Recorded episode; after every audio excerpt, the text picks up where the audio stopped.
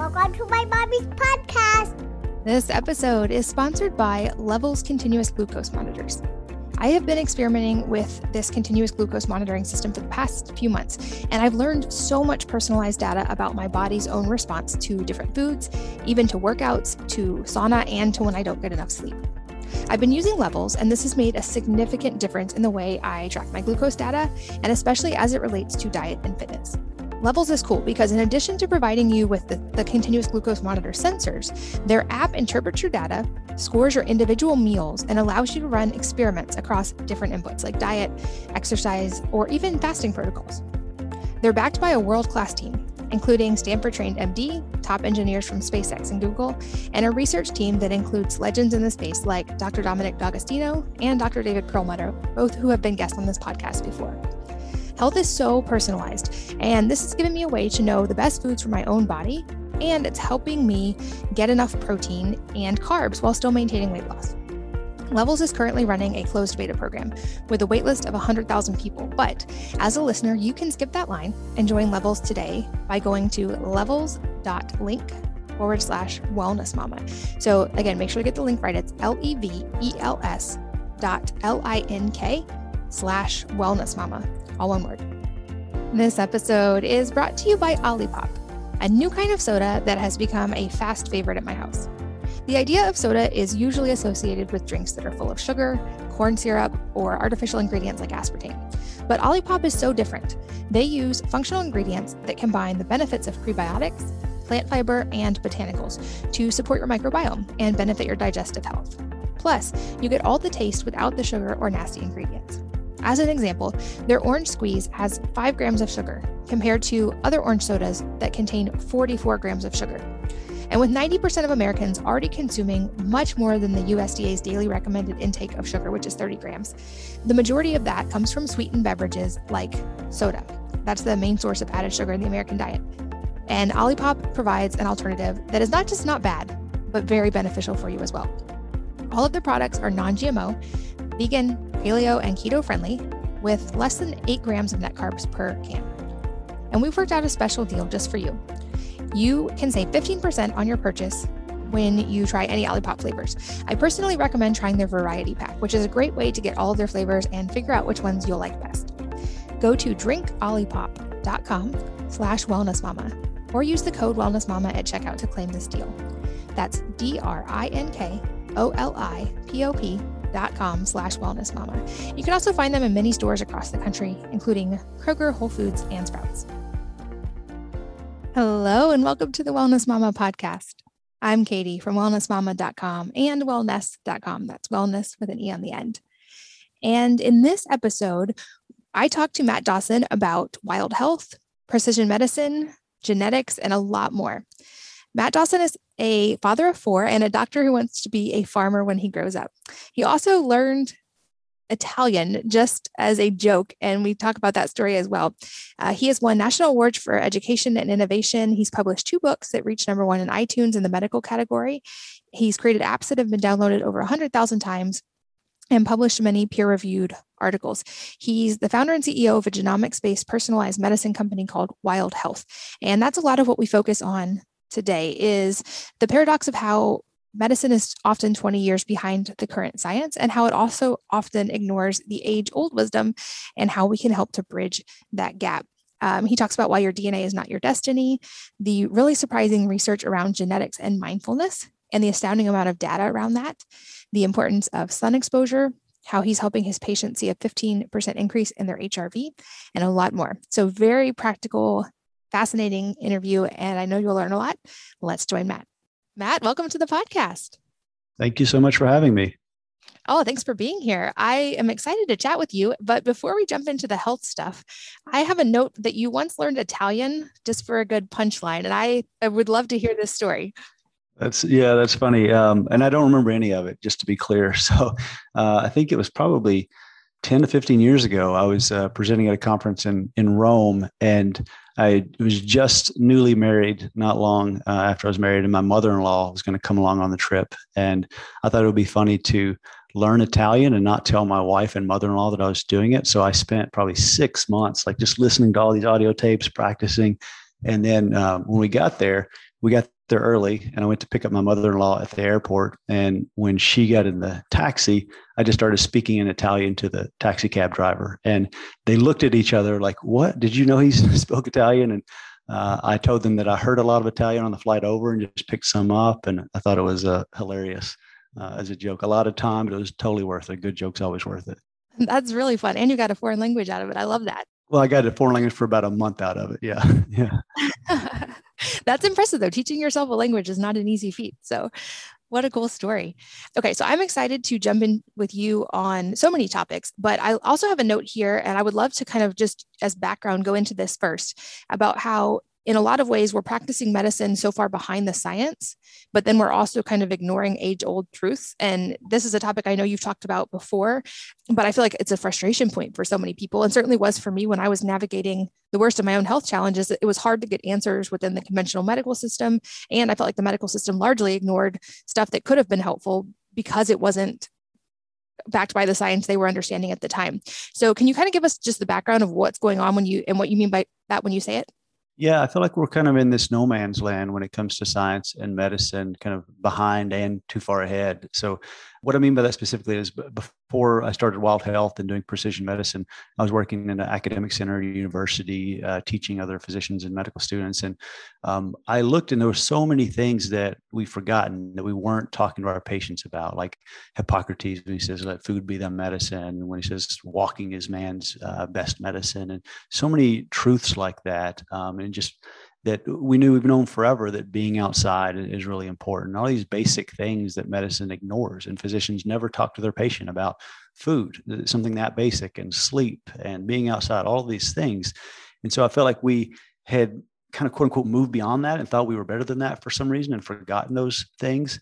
And at the same time, I saw us applying the science we had, and medicine is always, it seems, about twenty years behind the actual science and the evidence that is emerging. So there was so much that we could do that we had good evidence for that we weren't doing.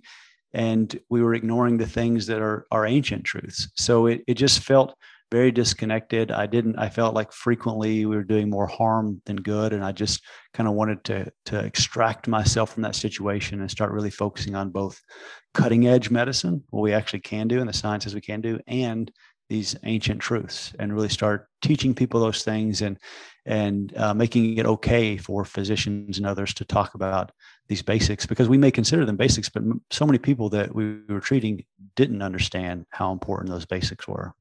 Yeah, absolutely. It seems like it very much should be a both and, not an either or. And I had that same experience with doctors even directly telling me, oh, well, there's no connection with what you're eating and your thyroid, or things that I now know just blatantly aren't true. And I know this is some of the work that you're doing, but what do you think it would take, and how can we start to navigate that so that we're not, medicine isn't twenty years behind what the science is saying? Like, what are some ways to be able to integrate that science more quickly? Well, I think what you're doing is one way. I mean, the podcast, like, science does move a lot more quickly now. There, there are a lot more people that um, aren't physicians and aren't scientists, but are curious and really smart, and and putting it out there and demanding it. So the more of us that that talk about it, the better as well. I think used to uh, ten to twenty years ago, before podcasts and before social media, and for all these these ways for us to communicate and accelerate learning, people just kind of took what their doctor said, and that was it. Um, and we're not doing that anymore, which is good. So I think it has to come from both ways. One, physicians embracing this, which they are. Physicians are learning much more quickly, um, and, and continuing to learn, knowing that they can't get stagnant, and the patients demanding it as well, and saying, wait a second, like you said, food doesn't affect this, but what about this? And actually showing those studies and talking to their physician about it. So from both, from our end as a physician and from the patient's end, demanding it is how I think we we accelerate. Absolutely. I've said on here a few times before that each of us ourselves as our own primary healthcare provider, because we're the ones who are making our food choices and sleep choices and lifestyle choices every day. And that, at least in my experience, the best outcomes happen when you have a partner with a physician or a practitioner who really knows what they're doing and who respects that you are also invested in your own health. Um, that's, that's for me what led to finally the results that helped me heal. And I know that's kind of, it seems to be your approach as well, as helping people to work within that paradigm, take ownership for their own health, and then have the tools and the knowledge that the medical side can bring that they may not have on their own. That's, it's exactly right. And I love that you say that, that everyone should be their own primary care physician. We, one of our core values of Wild Health is, is uh, the very short phrase, together we heal. And what we mean by that is we partner with the patients. And I try to, we, we talk a lot about how, look, we may know a little bit more about physiology or may have certain experience, and we want to convey that to patients, but we don't know more about a patient than they know. They've been living with themselves forever. They know what works and what doesn't work. And if we can partner, we can use our experience and maybe the, the things that we've learned treating others and, and reading the scientific studies, because it's not a patient's job to know all of that evidence. If we can educate with that and then really let the, the patient trust themselves and that relationship, that's where we get some real power, that partnership. Absolutely. And yeah, at the end of the day, no one will have as much vested interest in their own health, hopefully, as the patient. And I think it seems that we're seeing a trend of people being more aware of that individually as well, which is exciting, because I know that leads to better medical outcomes as well, and probably uh, alleviates some frustration for you guys. Because I've also seen on the medical side, all these amazing doctors and practitioners who know so much and then are trying to communicate it to patients. And when the patients don't do the work, then the results still don't happen. So I think that balance is so important. And you use the term Wild Health, and I know this is a name that you use in your practice as well. Can you explain where that name came from and define what you mean by Wild Health? Sure. And we kind of already talked about it. It's kind of, it's, it's an allusion to two things. Um, first off, what we do in our practice, we consider kind of wild and out there when it comes to cutting edge science and, and moving the science forward. So every patient that we see, we sequence their D N A. We do a really deep dive on their blood work and biometrics, looking at microbiome. Um, a lot of these, these measures that are kind of wild and out there, it's not in traditional medicine. But then the other part of wild is an allusion to the wilderness and nature. We feel like a lot of our problems today are a real disconnection from nature and from the wild. We've become a little too tamed, and it's it's easy to to be tame. And so we really try to help people express their wildness too. While we're doing this kind of wild and cutting edge science, we also want to remind people about getting in nature and, and being wild and, and living like you were kind of meant to. I really love that. And I, I've definitely, I'd love to hear some practical tidbits of ways that you encourage people to do that. Because uh, on my own, I know I see a big difference when I make a point to get outside first thing after waking up in the morning and just get that natural light, get on this in the, on the ground, even if it's just drinking coffee outside with my kids, whatever it is. Um, I notice a difference in myself when I do that. And I know there've been some really cool studies even about kind of the idea of getting back in nature and how camping for a certain amount of time can help reset your entire circadian biology, um, how in nature we're interacting with not just the sun, which is vital for life, but also a microbial environment that's different than an indoor one. Um, but what are some of the ways you encourage people to really integrate that into their lives? Yeah, so the Japanese do this really well. So they have a concept called Shin, Shinrin Yoku, and it's forest bathing would be the English term for it. And they've done an incredible amount of studies just showing decrease in cancer risks, decrease in blood pressure and lipids and inflammation and all of these things. So there's a really good science behind it.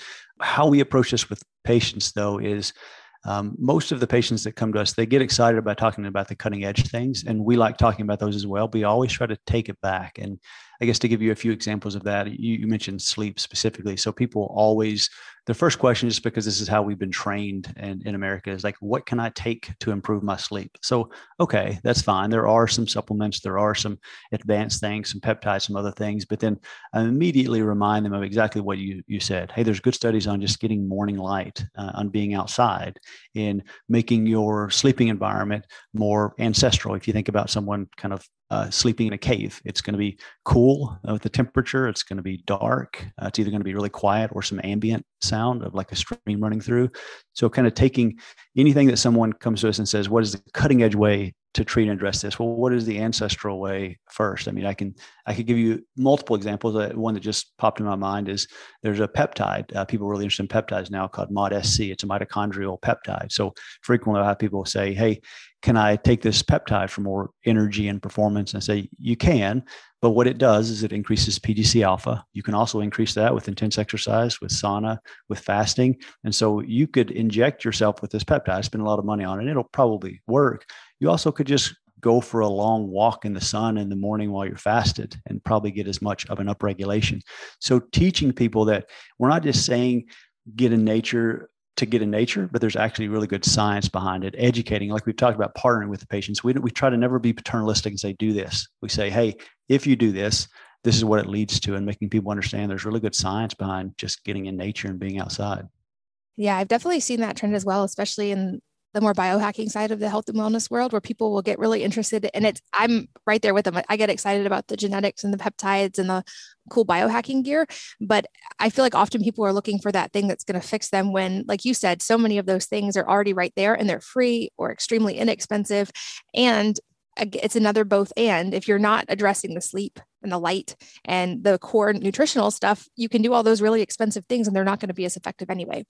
And so I love that you guys pull that both and, the importance there. With that said, I am curious to learn a little more about what you guys address when it comes to genetics, because this is a pet project for me. And I've done a lot of deep dive research into genetics just on a personal level.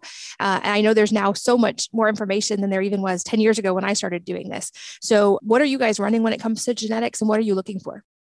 Sure. So um, several years ago, when we started to see that there was an incredible amount of evidence for this, and you actually could practice personalized medicine, we we we dove in. My uh, founder and I, Mike, uh, we were both uh, physicians, teaching other physicians some other things, and we got fairly obsessed with this because we fixed a really big issue for him. His lipids were through the roof. His he, he started on a diet that his physician told him to. He got worse. Um, he was put on a statin. He got really bad muscle breakdown and myopathy.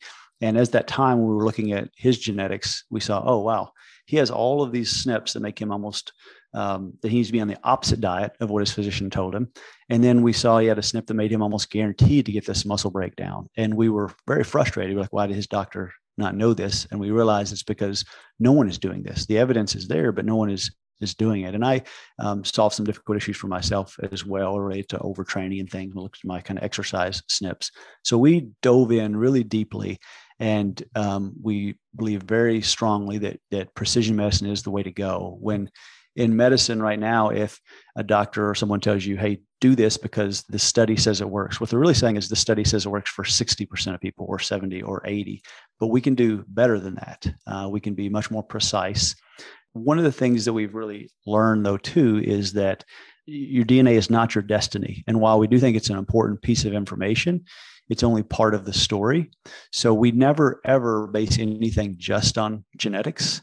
Uh, it has to be taken in a holistic holistic context of what does your blood work say? What are your preferences? What is your lifestyle? Um, I see that mistake made a lot. And uh, just to give you a couple examples of that, if uh, people talk about uh, F A D S two polymorphism, well, that means you don't convert the plant-based form of omega three alpha linoleic acid into the active form. So I'll see people get a report and say they have a F A D S two, so they need to take fish oil. Well, not necessarily. I have a F A D S two and I eat two cans of sardines a day, and I don't, my omega three level is perfect. So I don't take a fish oil. The same thing with, with vitamin D S N Ps. There are vitamin D S N Ps that make you more likely to need vitamin D, more vitamin D, but you may live in the tropics, or you may be outside all of the time, or you may eat a lot of shiitake mushrooms and not need it. So we need to see that kind of operating system, the D N A, but then everything you do, what you eat, you're exposed to, your exercise, turn these genes, good and bad genes, on and off. So we need to see where you are with the blood work, and then talk to you about your preferences. If if I do see that you need to take eat more sardines and you're not going to eat it, eat those, then I may maybe I will recommend a different fish or an omega three. So it's the conversation, the blood work, the genetics, the microbiome, all of it together is where you get the real power when it comes to genomics. I'm with you on the sardines thing. That's, I try to make that a regular part of my routine as well. And I know people are hesitant, like so many people are resistant. I didn't love them at first, but they are an inexpensive, great source of so many things. And I've found firsthand, you can definitely learn to love them. But I think th- this conversation around genetics is also so important right now as we have so much more data, because an example I can give from my own life is when I first started researching health, I came across all this information about how saturated fat had been unfairly demonized and how we had kicked it out and replaced it with vegetable oils, which I firmly believe none of us should be eating still.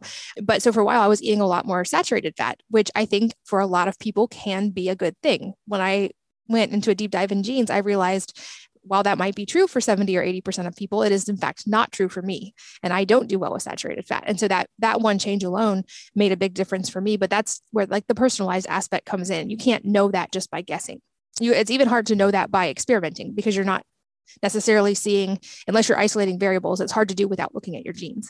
So I'm so excited that we have more information now and have the ability to do this more precise form of our own individualized medicine. And I'm with you. I think the microbiome is also a huge key here.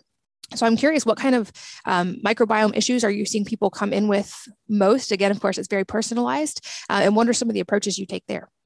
Sure. And the saturated fat um, example you gave is such a great one. And it, just to get specific about Mike, who I was talking about earlier, um, he and I have almost opposite genetics when it comes to that. And I tolerate an incredible amount of animal fat and do really well with my lipids and inflammation and everything else. And he does not at all. So it's, it's, it's it was the perfect example of how a personalized diet is just so different. He is almost vegan, and I eat an incredible amount of, of animal protein uh, to get to where we want to be. Um, when it comes to the microbiome, Um, it's difficult. We we know that there is something there, but in my mind, it's almost like the the depths of the ocean. Like, we know there's really incredible things there, but I think a lot of the uh, microbiome companies out there, they're a little bit over their skis with it when it comes to recommendations and and how to to actually change it. So we do look at kind of gut inflammation. We can work on that with certain interventions. We do look at different species, and there are some species we know that lead to better health, certain ratios of, of different organisms, and we can try to, to affect those.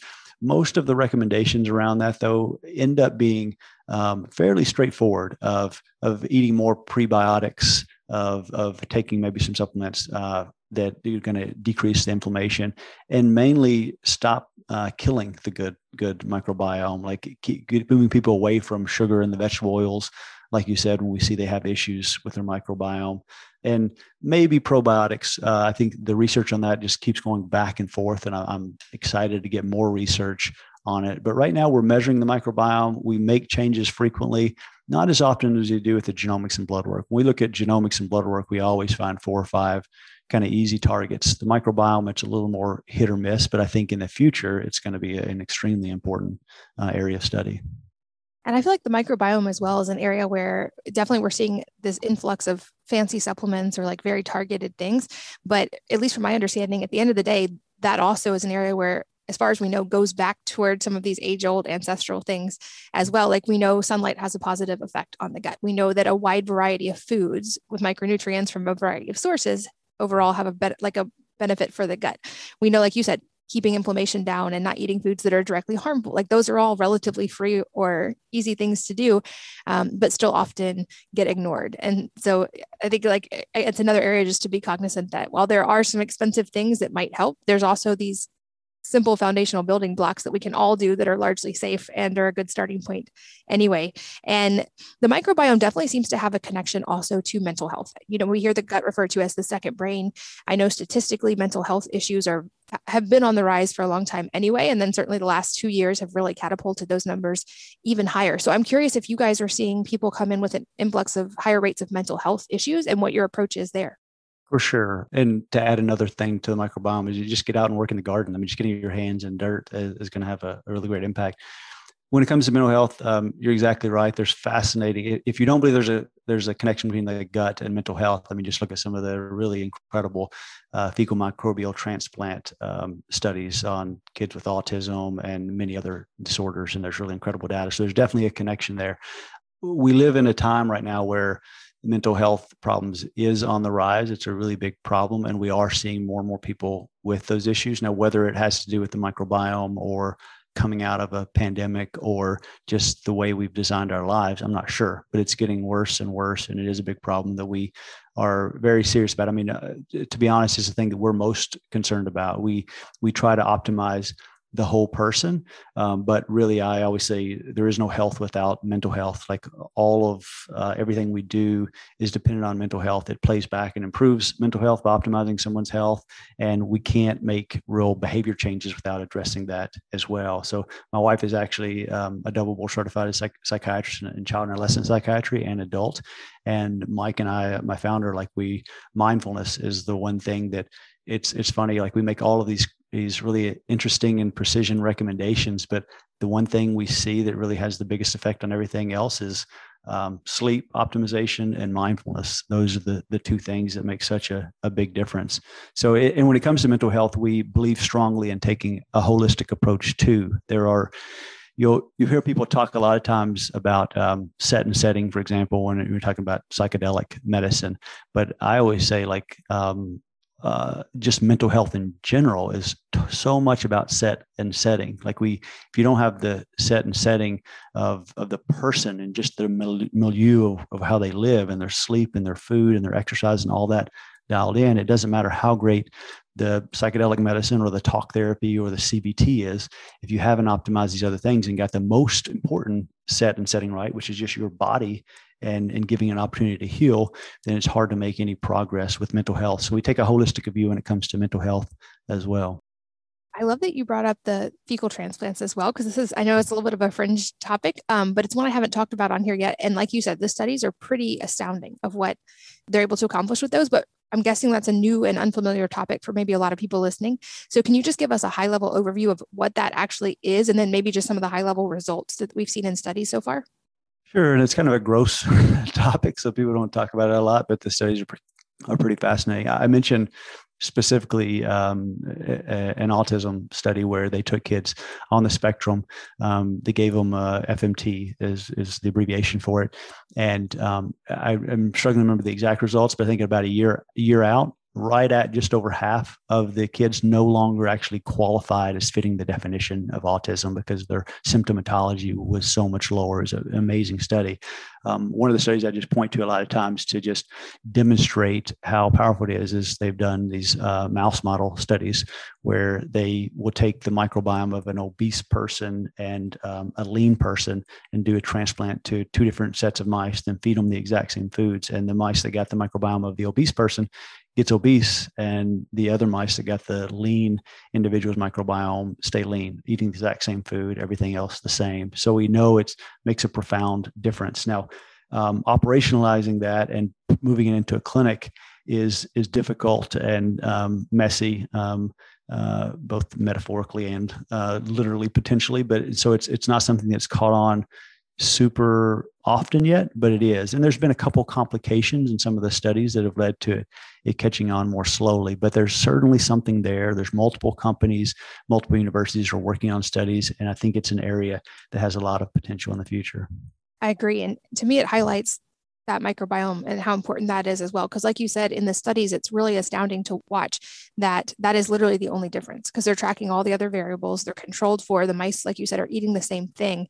And it seems like in the early human studies, we're seeing similar results. And even I know there have been a couple ones looking at things like autoimmunity and other types of issues as well. And it's really kind of amazing. So I'm excited that we're hopefully going to continue to see research in that area. And it, now it seems to be used more in kind of extreme cases where the benefits would likely outweigh the risk, but um, I think we'll just continue to learn more and more about the microbiome and how things like that can be really valuable. And I think anything like this, and I'm sure you get this in other areas of medicine as well, I hear people push back and say, like, it shouldn't be this hard to be healthy. We shouldn't have to do these extreme things to be healthy. And I think that actually brings us back to one of your earlier points, which is that we have so many more negative inputs that we're encountering on a daily basis, and we're in artificial light, we're eating a non-natural diet for a lot of us.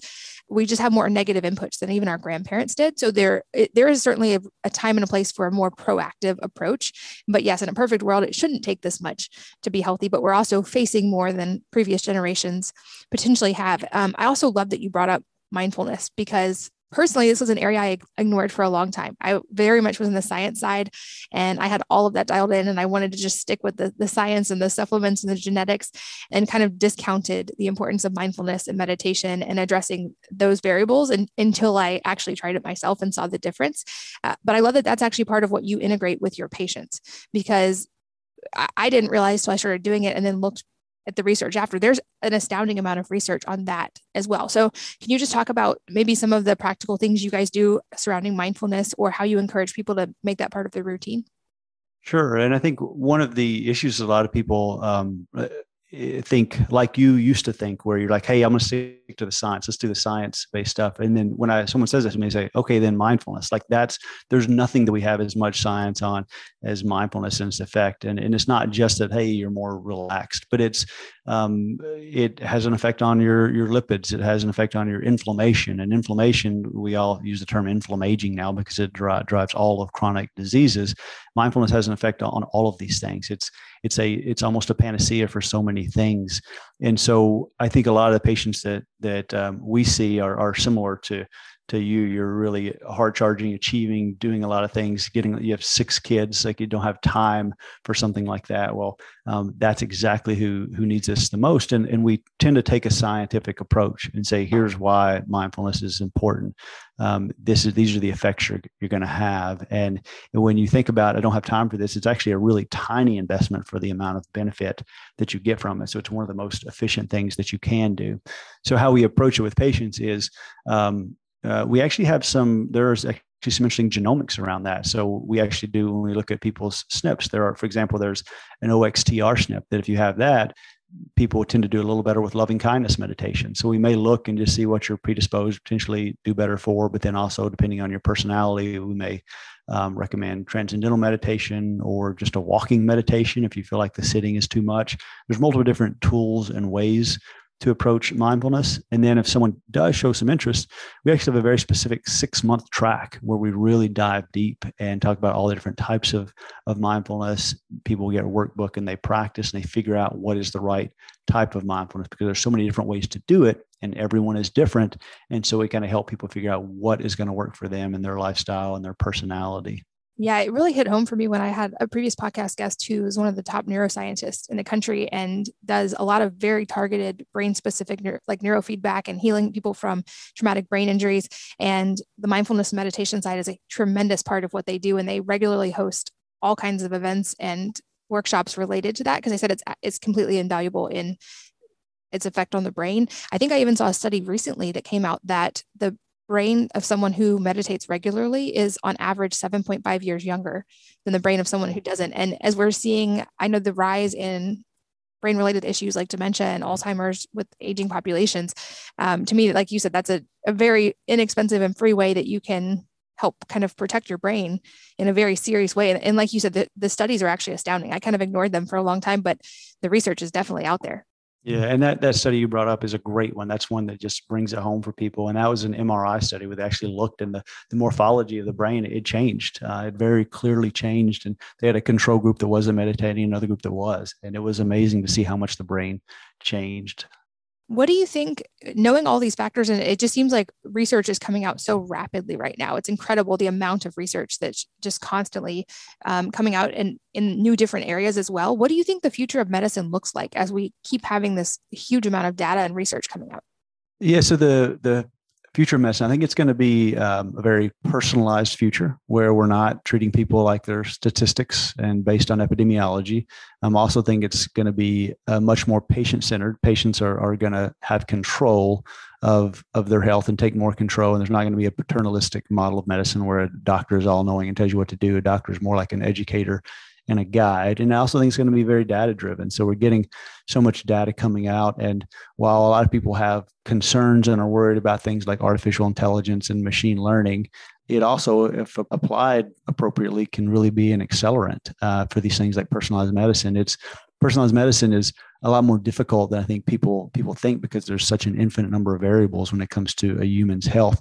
And so being able to apply some of these kind of A I and machine learning things to, to actually have better predictive models um, also. So people will be more in control. I think they'll be more empowered, and they'll be looking to the healthcare system more as um, a guide and a source of education than, than someone to tell them what to do. And I think right now in this place, it seems like, because like you said in the beginning, the conventional medical model is a little bit behind the actual current science, but that's what insurance companies are used to and the traditional model is used to paying for. I know I had to really figure out how to navigate when I was going through my health stuff, a lot that the medical system was, it wasn't going to cover in the normal sense. And I had to try a lot of, of different things. And I would guess that's probably a hurdle for a lot of people. So I'm curious, like, how are you working to help make this accessible to a lot of people, even if the payment issue is a tough one? Sure. Yeah. I, um, So I grew up uh, without really any uh, material things, uh, um, but I had more than I could ever want. I had great parents, uh, but grew up in kind of rural Kentucky. And um, when we first started Wild Health, it was really expensive because of the amount of just the cost of the testing and the data crunching. And, and so that bothered me quite a bit. So we worked really hard to make it more accessible. Um, we the cost from when we started to now, two years later, is Um, eighty percent less. Like, we can deliver this for less than one hundred dollars a month now, which makes it pretty accessible, but still not for everyone. And so we're also getting ready to run some trials on just actually accepting insurance. Uh, we'll be doing that in the near future just to see if the model works with all the advanced testing. And I think it's going to. So I, I feel very hopeful with regards to that. I think insurers and folks in general are starting to see that, that the system is going to break if we don't make some changes and start doing what actually works. So a lot of the preventative things that we do that in the past weren't covered, they're starting to be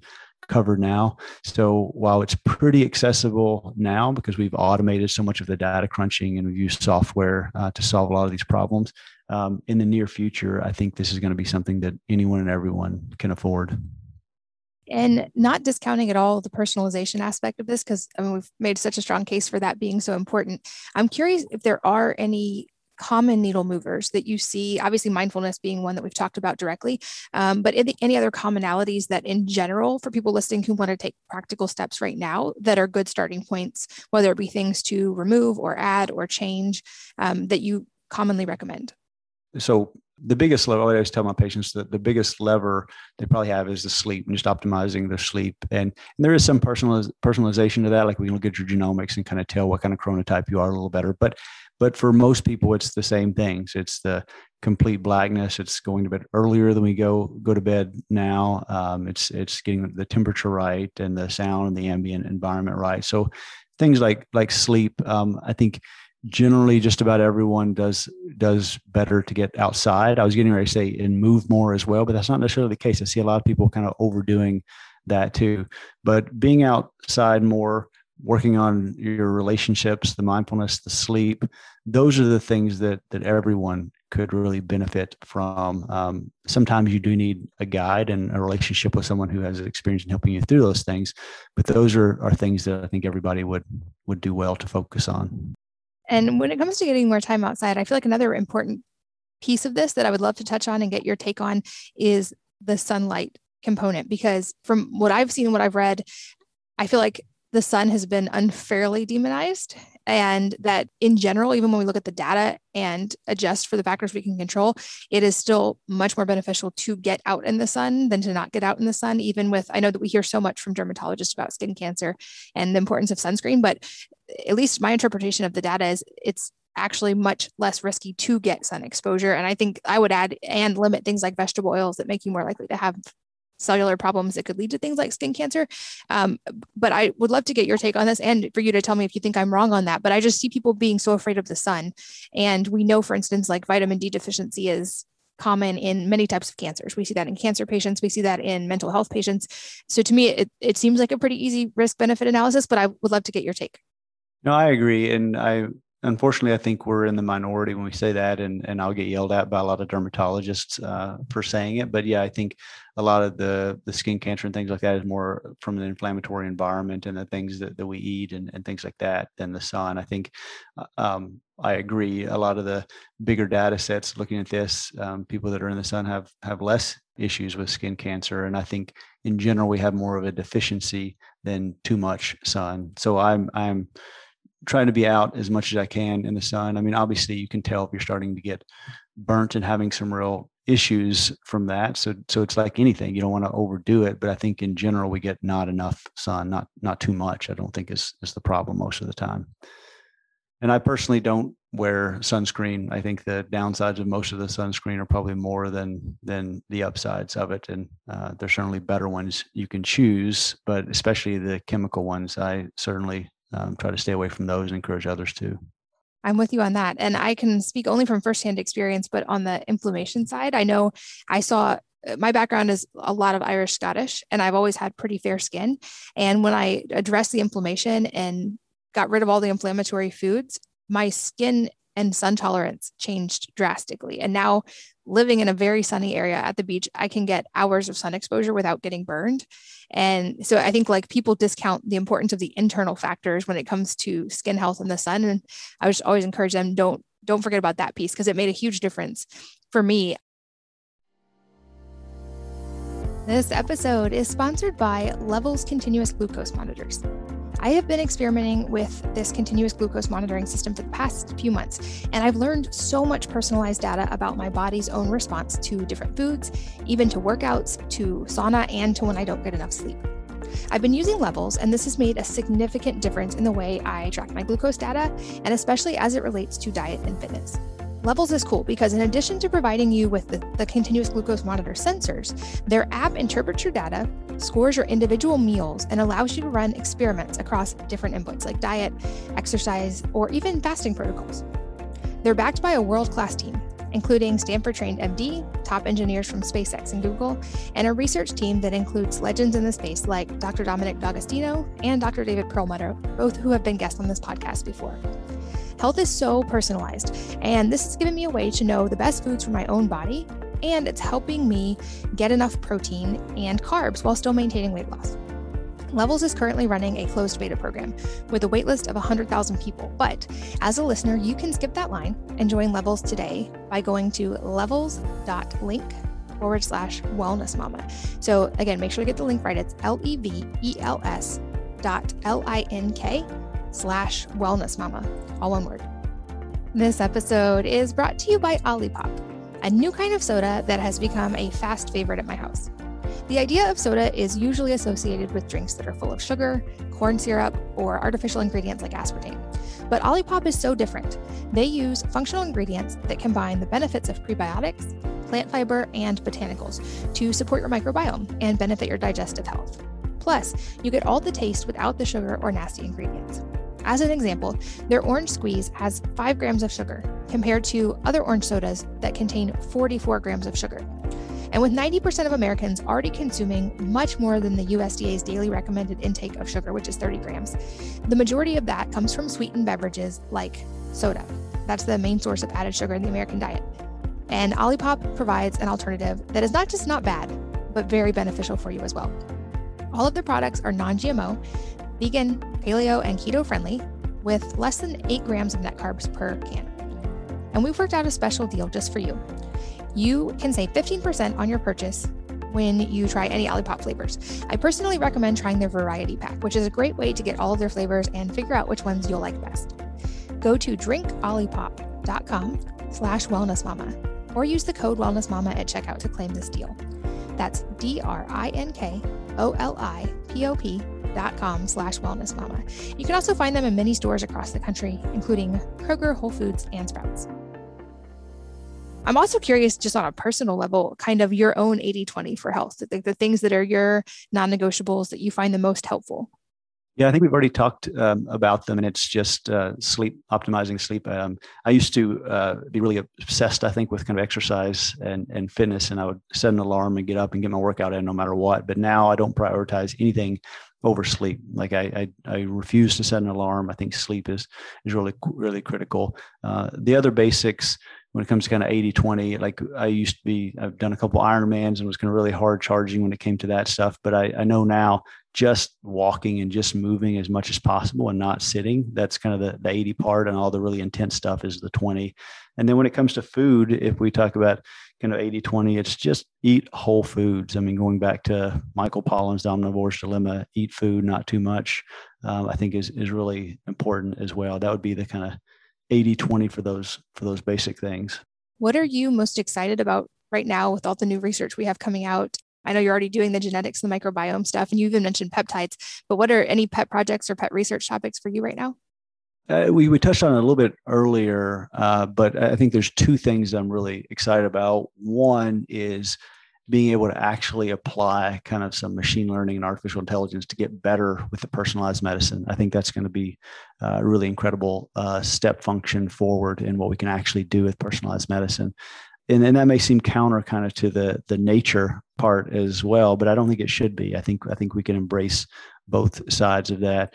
Uh, and then the other thing that I'm really excited about is, like we already mentioned too, being able to have this type of medicine be really accessible uh, to where to where anyone can afford it. So those are the two things I think at um, Wild Health, at least, that I'm most excited about. I think we're we're we're doing really incredible work. We get really great results. Our patients have fifteen percent increase in their heart rate variability and really great uh, other metrics that we find, but but actually just getting better and better. I think one thing people don't understand about personalized medicine is just how difficult it is, uh, like I mentioned earlier. So being able to apply some of the technological tools that we have that a lot of people are applying towards just uh, making more money or material things, being able to apply those to our actual health uh, so that we're living not just longer, but better lives. Uh, that's what I'm really excited about.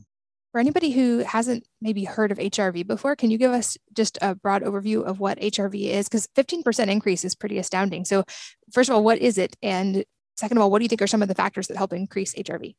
Sure. So um, heart rate variability, uh, it's a kind of a measure of, for athletes, a lot of athletes use it as a measure, measure of recovery. You kind of check day to day how your H R V is. Uh, it's also just kind of a measure of kind of global overall stress.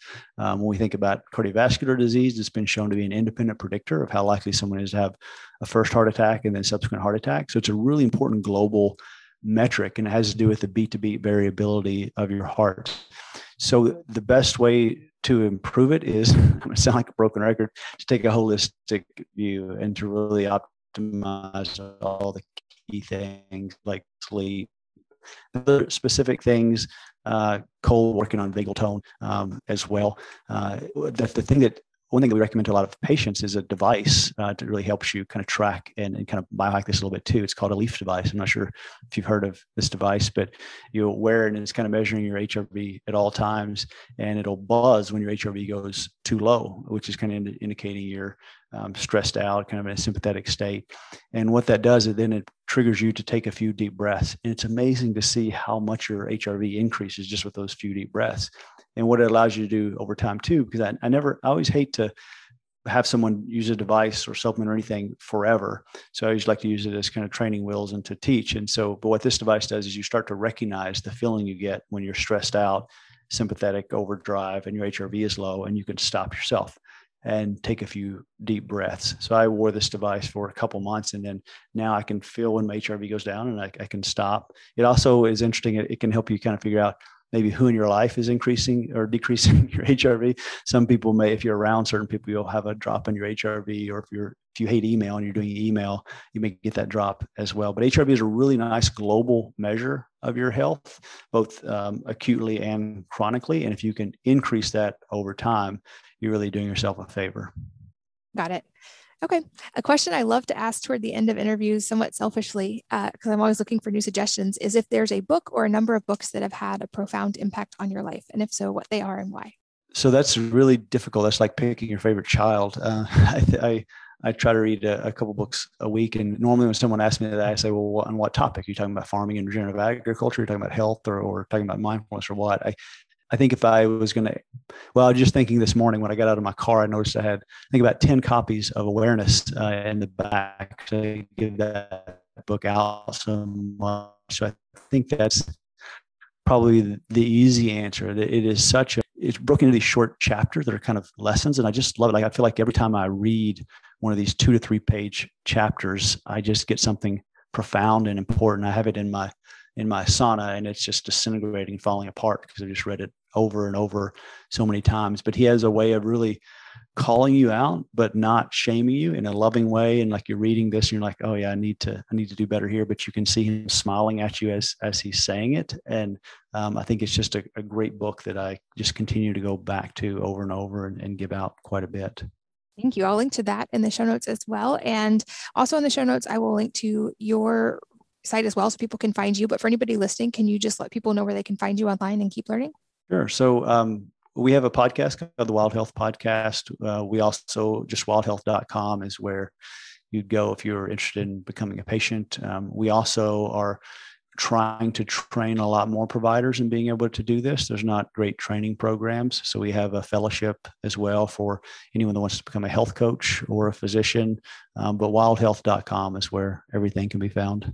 All of those links will be in the show notes for any of you guys listening. That's wellness mama dot f m. If you are exercising or driving while you're listening, you can find all of our notes and links there. I am so excited that there seem to be more and more doctors who are really on the cutting edge of this, and also still acknowledging the ancient wisdom as well. I think we're going to continue to see amazing results, and I'm grateful for people like you, and for you specifically, for doing all of this work and for sharing your time today. So Matt, thanks for being here. And thank you for everything you do, and for encouraging people to be their own primary care doctor and really to kind of take health into their own hands. I think that's extremely important. So thank you so much, Katie.